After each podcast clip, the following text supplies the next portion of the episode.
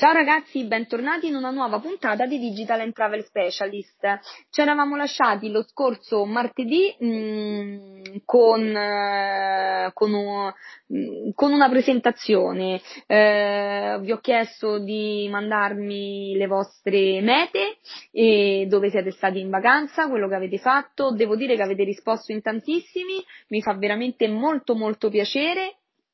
perché eh, è stato un modo veramente, come avevo chiamato il podcast, per conoscerci meglio. Eh, vi ho raccontato un pochino delle mie vacanze eh, e mi avete raccontato le vostre medie e devo dire, mh, non so se avete seguito poi le stories nei giorni precedenti, ma io ho ripubblicato eh, le vostre risposte, quindi c'è chi mi ha scritto mh, che era andata in Sardegna, chi in Sicilia, che devo dire sono le due isole che quest'anno hanno avuto la meglio sul turismo italiano e molti di voi hanno anche optato per la montagna. Devo dire che il Trentino eh, già dallo scorso anno ha avuto un netto incremento eh, rispetto agli anni precedenti. La montagna d'estate eh, sta riscontrando un, un, buon successo e sono anche contenta perché io stessa l'ho sperimentata lo scorso agosto, no, agosto dell'anno scorso, chiedo scusa, e, e, e, devo dire che quest'anno invece eh, la settimana in montagna in estate mi è veramente mancata. Un amante del mare, chi mi conosce lo sa, sa che, non, che per me la vacanza è eh, mare, eh, ma mh, mm, devo ammettere che quest'anno le passeggiate nei sentieri in alta quota, eh, le passeggiate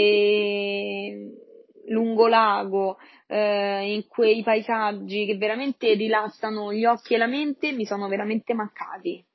Eh, dovevo dar retta a mio marito quando, di, quando, insisteva di prenotare anche una settimana in montagna, non l'ho fatto, ma eh, devo, devo, ammettere che non aveva tu, tutti i torti. L'ho detto anche pubblicamente, una moglie che eh, dà ragione al marito pubblicamente, credo che non sia mai successo. Quindi datemi ascolto quando vi dico che la montagna estiva ha il suo perché.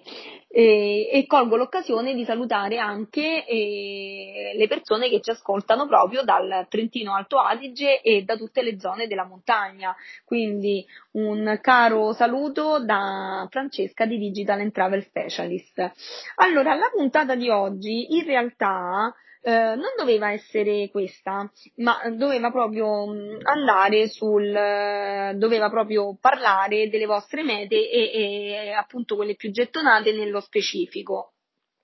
C'è stato un cambio di programma però, eh, vi chiederete perché, perché in, in, questo è un podcast di viaggi appunto e eh, ieri, eh, o l'altro ieri per voi, eh,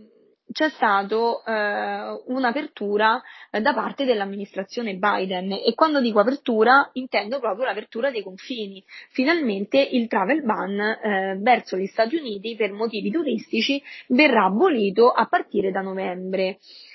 Questo non significa un Tana libera tutti, assolutamente no, perché l'amministrazione Biden rimane sempre molto, mm, molto rigida sui protocolli e sulle regole da seguire per entrare nel loro territorio. E quindi per entrare negli Stati Uniti bisogna essere, bisogna avere eh, qualche bisogna seguire qualche regola. Quindi, prima regola, bisogna essere vaccinati. Non vanno bene tutti i vaccini, ma per il momento eh, è autorizzata l'entrata per motivi turistici negli Stati Uniti solo ai vaccinati Johnson, Astra, mm, Pfizer e Moderna. I, eh, chi ha il vaccino AstraZeneca per il momento non può andare negli Stati Uniti per motivi turistici. Inoltre bisogna presentare un eh, tampone eh, PCR o rapido eh, effettuato mh, non oltre le 72 ore a partire dal giorno del volo, quindi le 72 ore antecedenti al volo, naturalmente deve essere negativo, e, e,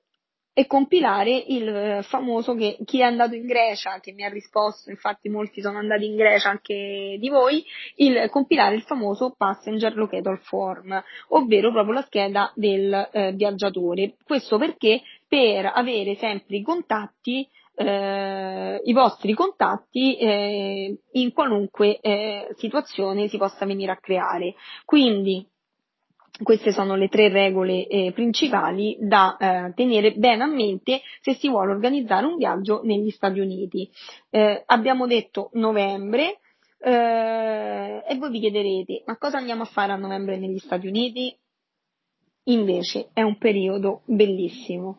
In qualunque posto vi troviate, l'autunno negli Stati Uniti è una cosa bellissima. Allora io vi do qualche accenno, proprio perché c'è stato questo cambio di programma, eh, Biden ci ha fatto questo, questo, regalo dopo 18 mesi di chiusura eh, dovuta alla pandemia, firmata dall'ex presidente Trump, Biden eh, ha mantenuto questa chiusura e lo aveva sempre annunciato anche durante le sue campagne e adesso ci ha fatto proprio questo regalo mh, di Natale in anticipo. Eh, allora, l'autunno negli Stati Uniti è un periodo stupendo.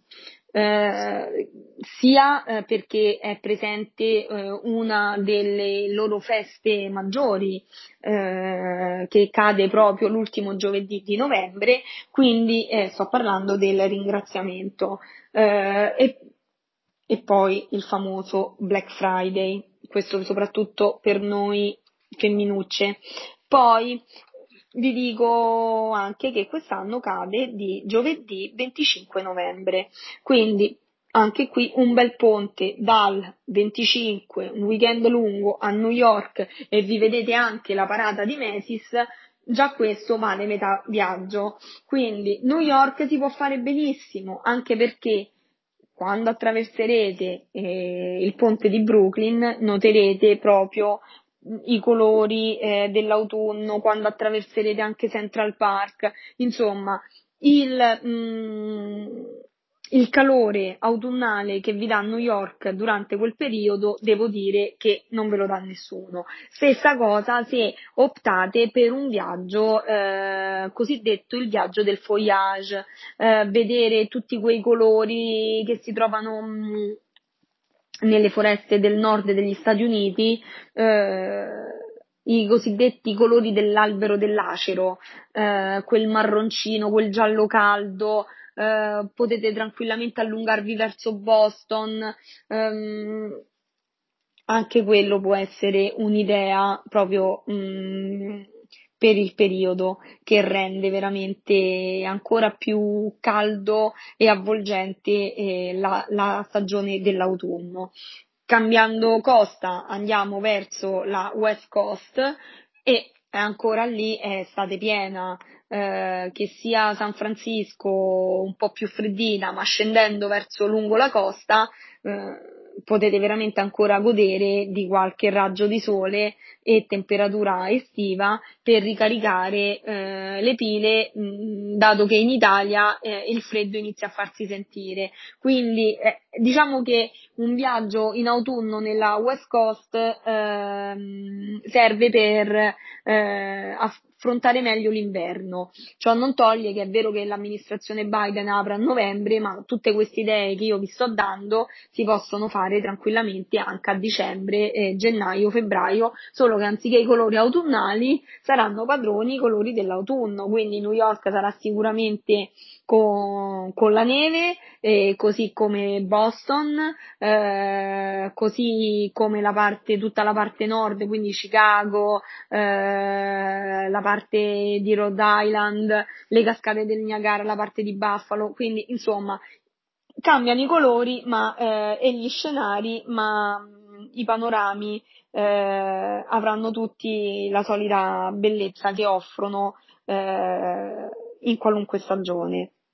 Così come la West Coast, appunto, anche a visitarla in pieno inverno, non troveremo temperature proprio da mare, soprattutto la parte nord della California, ma ci possiamo sempre riscaldare nella Napa Valley con un buon vino, perché non dimentichiamoci che la California eh, sta entrando eh, prepotentemente nel mercato vinicolo eh, grazie proprio alle sue coltivazioni, ai suo, alle sue viti eh, nella Napa Valley, quindi anche lì eh, possiamo unire una vacanza enogastronomica eh,